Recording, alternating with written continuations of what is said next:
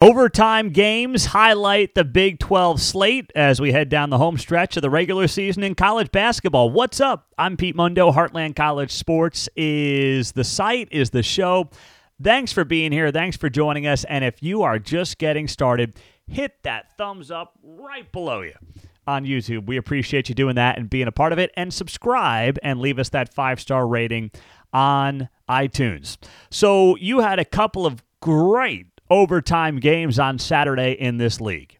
You had number two Houston going on the road, beating number eleven Baylor, eighty-two to seventy-six, and Bedlam went to O T and ended on a buzzer beater with the Sooners coming out with an eighty-four to eighty-two road win. And there were also upsets and surprises around the conference on Saturday. So let's dive right into it here, and let's start with the game of the day. That was one of the overtime games, and that was Houston beating Baylor eighty-two to seventy-six. So Houston was running away with this game. I mean, the first half was all Cougars. I thought about turning the game off. But Baylor, like always happens in this league, Baylor made a run, and it put together an impressive second half run, and they were able to force overtime in this game. Unfortunately for Baylor, Houston proved to be just a little too much. And that's what Houston has done all year long. They wear you down as a team. They grind it out. They're going to play tough. They're going to fa- play physical. But what's interesting is when you look at this game in particular, Baylor beat Houston on the boards. And that's not something I would have predicted before this game started. And and if you tell me Baylor wins the rebounding battle by like ten against Houston, I would have thought, you know what? This game is going to be all Bears. Bears are going to pull off uh, the victory against the Cougars. But that's not what happened. And in large part, what stung Baylor the most in this game, nineteen turnovers. I I mean, that just that was the difference right there. Houston was plus eleven in turnovers. I, it's just horrible. I mean, you look at, you know, some of the turnover numbers for Baylor, and you sit there and you say to yourself, my goodness, I, Dennis had eight, uh, Misi had four. I mean, multiple guys had two or more turnovers. Everybody in the starting lineup, outside of none, had at least a couple of turnovers for the Baylor Bears. You're not going to beat Houston doing that. It's just too tough. But you got to give Baylor credit because they're down like fifteen points to start the second half. And what ends up happening? They go on this run right out of the break. And they get that lead down to, I want to say it was like three to five points with fifteen minutes left. And from there, they just kept chipping away. But it was really that five-minute stretch to open up the second half that made you think that Baylor was going to get itself back into this game. And then they had another burst really in the final four to five minutes of this game when things started to turn around as well. And Jalen Bridges, he led the way. The guy had a big three-pointer, free throws, rebounds. He was all over the place. I, I credit that final stretch where Baylor closed the gap in the final few minutes on the back of Jalen Bridges. I, that's how good he was. He was all over it. Um, but Baylor ends up coming up short. Now, for the N C double A tournament, it's not a big deal. Both these teams are obviously solidly in, and they're both in position to make the big dance and obviously be a top four seed. That's expected for both teams. But in the Big twelve conference race, this keeps Houston one game ahead of Iowa State right now. So that was big from that perspective as well. And for Baylor, it really takes them out of the Big twelve race. They're now three games back. But if they had won that game, I mean, they would have been right in the mix. Game, game and a half back, whatever it would have been. So it was really more of a deal for the conference championship race for the regular season than it was anything else. Now, the other overtime game, Oklahoma beating Oklahoma State eighty-four eighty-two. Now, it is terrible that Bedlam has to go. I hate that Bedlam has to go. I don't want Bedlam to go anywhere. In football, in basketball, I hate this for both of these teams. I hate this for the state. I hate it for college sports. But this is what money does in college sports. It oftentimes, I don't want to say oftentimes, but sometimes screws up what makes the sport great. And this is one of those examples. And, you know, Javian McCollum, step back, corner three. It's a bad shot, by the way. Let's be very clear. It's a terrible shot by Javian McCollum. The guy was one of eight from three-point range before that three-point attempt. Contested, fadeaway, nearly stepping out of bounds on the left sideline. Nothing about that is like Porter Moser saying, boy, great shot there, J V, and that's really what we were going for. But sometimes you don't apologize. You take it, you run with it, you take the win, and you move on. And O U, if they had lost that game, listen, Oklahoma's in a position right now when you look at the N C double A tournament. They're in. Lunardi has them as an eight seed right now in the Midwest, so you'll take that.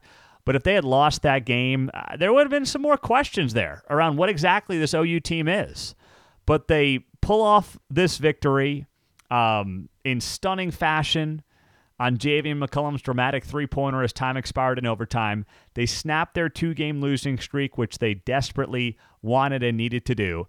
And they did it going into a brutal stretch because O U goes to Iowa State and then hosts Houston the next couple of games. So they needed this win, if nothing else, to get something under their belts, rebuild that confidence going into a very difficult couple of games. Oklahoma State is obviously on the outside looking in, uh, but O S U had won two in a row before this game. So let's not forget, Oklahoma State had won a couple of games. They were in a good position uh, to win this game. Frankly, they probably should have won this game. Should have probably won it in regulation, but, you know, uh, they can't get it done. It's a young team, and if Mike Boynton can keep these guys together, then you know what? Next year, I don't want to say they're going to win the Big twelve or anything crazy like that, but they're going to improve, and they're going to be capable of being a team that can certainly compete night in, night out, and should be able to find themselves in the big dance next year. But next year's going to be it for Mike Boynton, and frankly, that's all he deserves. Uh, meantime, you look around this conference and the other games, uh, you had Iowa State beating West Virginia seventy-one sixty-four in a game where the Mountaineers were like eighteen-point underdogs. I took the Mountaineers in this game. I just thought it was way too big of a number. Um, and the Mountaineers, you know, listen, th- they held their own. Now they got crushed when it came to turnovers. twenty-three turnovers for the Mountaineers ultimately is what cost them this game. But they played hard. They played tough. Um, they outshot Iowa State from downtown, and, and they outshot them from the floor in general. So you give them a lot of credit for doing that on the road at Hilton Coliseum. Now, Iowa State's sixteen and oh at home, so uh, they are just unbelievable on that home court in front of that crowd. But West Virginia kept it interesting. And, uh, you know, for all that Josh Eilert has stepped into with this team, and I don't think he's going to be able to keep this job. But heck, they beat U C F last week. They kept it close at Hilton. You know, they've had some performances where you say, hey, you know what? Uh, this team can play. They have players. I mean, that's not, you know, even debatable. But um, unfortunately for them, a loss, a loss. Iowa State with the win stays one game back of Houston in that uh, race for the Big twelve title, and Iowa State is a three seed in the East in Joe Lunardi's latest bracketology. That's the bracket that right now has North Carolina and UConn also above them as the uh, one and two seeds. So you look around this conference, Kansas takes care of Texas eighty-six sixty-seven. Kevin McCullough not playing in this game is really the big story. And more so the story after the game when Bill Self says Kevin McCullough is not going to play Tuesday against B Y U. He is um, week to week. And when you heard Bill Self talk after the game, he basically said, I want him ready for March. He was thinking about the second week of March Madness is what he basically implied. Like Sweet sixteen games. That's when he wants, maybe not Sweet sixteen games, but just the N C double A tournament in general is when he wants Kevin McCullough back from this bone bruise that he's been dealing with on his knee. Now, the good thing for Kansas is they're getting some some good action from their younger guys and from their bench and quality minutes.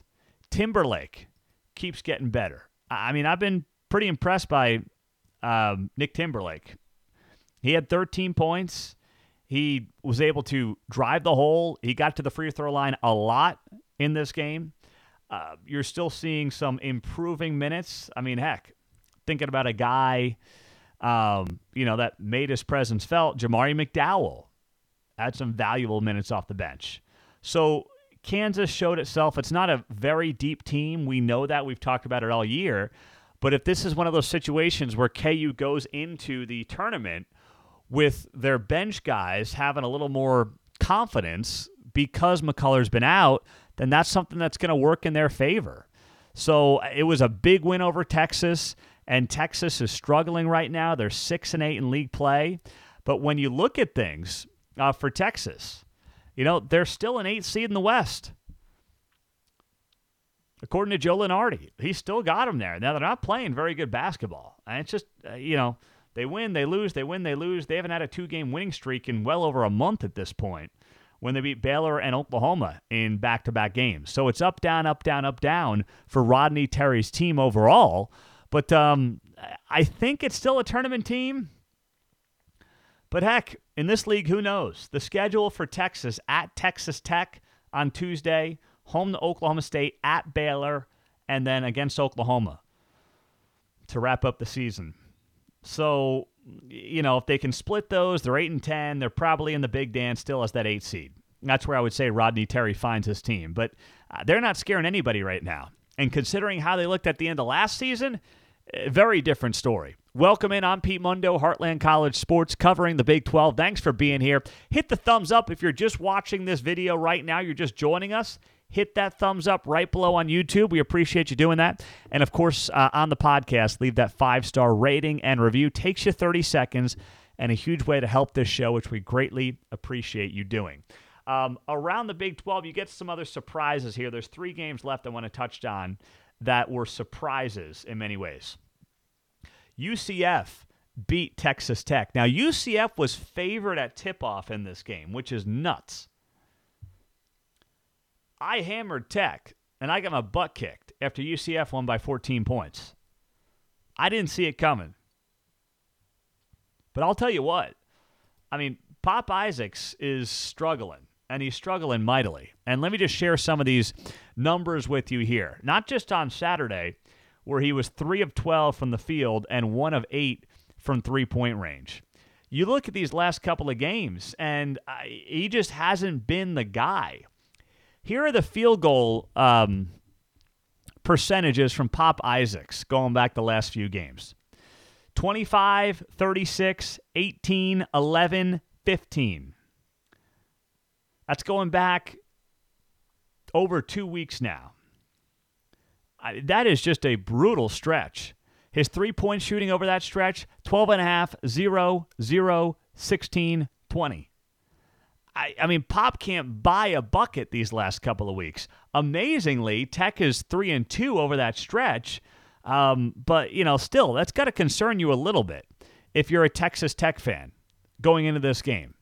Uh, so U C F, which still may have a shot at getting itself into some madness. I, I'm looking at these three games, and I see three teams, U C F, Kansas State, and Cincinnati, who are on the outside looking in, but could find themselves, if the last couple of weeks of the season go right, squarely in the mix for a bid in the N C double A tournament.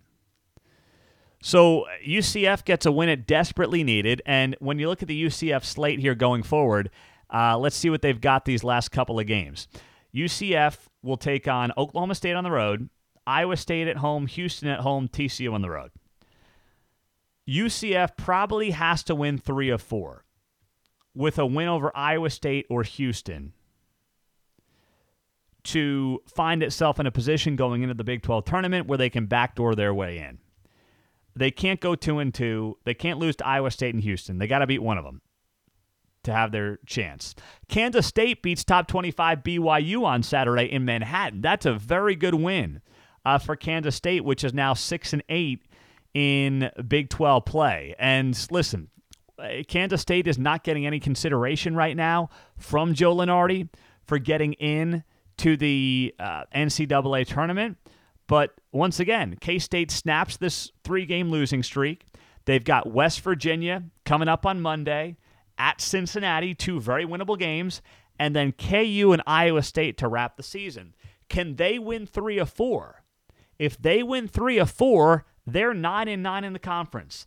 They'll have a win over either K U or Iowa State. And they'll go into the Big twelve tournament with a record of nineteen and twelve and nine and nine in the Big twelve. I think that should be enough in this conference with how tough it is to get in. Of course, a lot of it depends on the automatic bids and who else does what around the country. But if Kansas State can put together a nice stretch here, uh, they may find themselves in a position. And for K-State, I mean, they were drained. They were draining it from three-point range, but they were also just efficient. They weren't overdoing it from three-point range. They shot forty-seven percent, but they only took fifteen threes. Meantime, B Y U was bombs away. thirty-one three-point attempts for B Y U, and they hit six. Under twenty percent. I mean, that is just brutal, right? So you look at that and you say to yourself, gosh, K-State was efficient from the floor. They were able to get it inside, um, and they were able to have themselves an outstanding, outstanding victory. Arthur Kaluma had himself a game, twenty-eight points, ten boards. That's the kind of stuff you want to see from this Kansas State team as uh, they try to put together something down the stretch that gets them in a, into a position to possibly make the big dance. Now for B Y U, they are in it. They're a six seed right now in the West per Joe Lunardi. So, uh, you know, disappointing loss if you're a B Y U fan, but listen, this has been the tale for B Y U this year. They win on their home court, they lose on the road, and that's what we saw again on Saturday. Now, Cincinnati had itself a rough loss. Cincinnati was in this game, and T C U pulled away late. They beat Cincinnati seventy-five to fifty-seven, and I thought Cincy really needed that game after its loss to Oklahoma State during the week to just bounce back, feel good about itself, get a good win against an N C double A tournament team, and they couldn't do it at T C U. And here's the thing, a lot of their losses have been close, and that's what makes this blowout loss that much more disappointing. I liked Cincy to cover the five and a half at T C U. It looked pretty good there for most of the game until the final, you know, ten-ish minutes, eight to ten minutes. Um, but Cincinnati is now five and nine after uh, this loss to T C U. So T C U's in the tournament. They're a nine seed right now. But what's interesting is Cincinnati, according to Joe Lunardi, let me make sure I've uh, got this right here because I was looking at Lunardi's stuff uh, this morning. Let me make sure I have this right. Lunardi has them in his either next four out or first four out. Let me see here as of Sunday morning. He's got Cincinnati now in the next four out on Sunday morning. So that's a place that Kansas State is not, and that's a place that U C F is not. So technically, of those three teams, Cincinnati, Kansas State, and U C F, each who are trying to make it ten Big twelve teams in the tournament. Right now, the Big twelve has nine in per Lunardi. Cincinnati technically has the best chance to do it, even though they had themselves a tough loss. But their stretch here, at Houston on Tuesday, and then K-State, Oklahoma, West Virginia. I mean, if they can go to Houston and win, God bless them. That's enormous. I'm not going to put my mortgage on it, but that changes the equation for Cincinnati. That K-State game next week, and it's probably an elimination game for those two teams when it comes to the big dance. At Oklahoma, home to West Virginia. I, they can win three of four. But they could also lose three of four. And that's what makes the Big twelve so crazy and so unpredictable when you look at this league and everything going on in the Big twelve conference right now. These are some wild times, and um, we're just here following them at Heartland College Sports. But it's looking like Joey Brackets has the Big twelve with nine teams in right now. That is more than any other conference. The S E C has seven. The Big Ten has six, the Mountain West has six, Big East has five, A C C has five, A ten has two, and the Pac twelve has two. So it's not even close when you talk about the best conference in the country right now. It's the Big twelve and then it's everybody else. But I'm I'm selfish. I want to get ten in. I'm not going to lie. I want to see the Big twelve get double-digit teams in to the N C double A tournament. So that means either Cincinnati, U C F, or Kansas State have to get it done. And whichever one of those three want to do it, I'll sign up for. But also, what they're also vying for now are double buys and buys in the Big twelve tournament. Don't overlook that. That will matter come the middle of March as we get set for the Big twelve tournament in Kansas City, which is going to be an absolutely outstanding scene. So uh, we appreciate you guys being here. Thanks for being a part of the show. Hit that thumbs up. Subscribe on YouTube. Thank you for being here. And on the podcast, leave that rating, review, and subscribe. We'll get you hooked up with a free Heartland College Sports Koozie when you send me a screenshot of that rating and review to Pete Mundo, M U N D O, at heartland college sports dot com. And hop on those free message boards. We're there. Go to the homepage, click on the Members Forum tab, and sign up. We'll see you guys on the forums, and we'll talk to you soon. Big twelve basketball is heading down the home stretch, and we're going to be your home for it the rest of the way. We'll talk to you soon. Take care, and go Big twelve.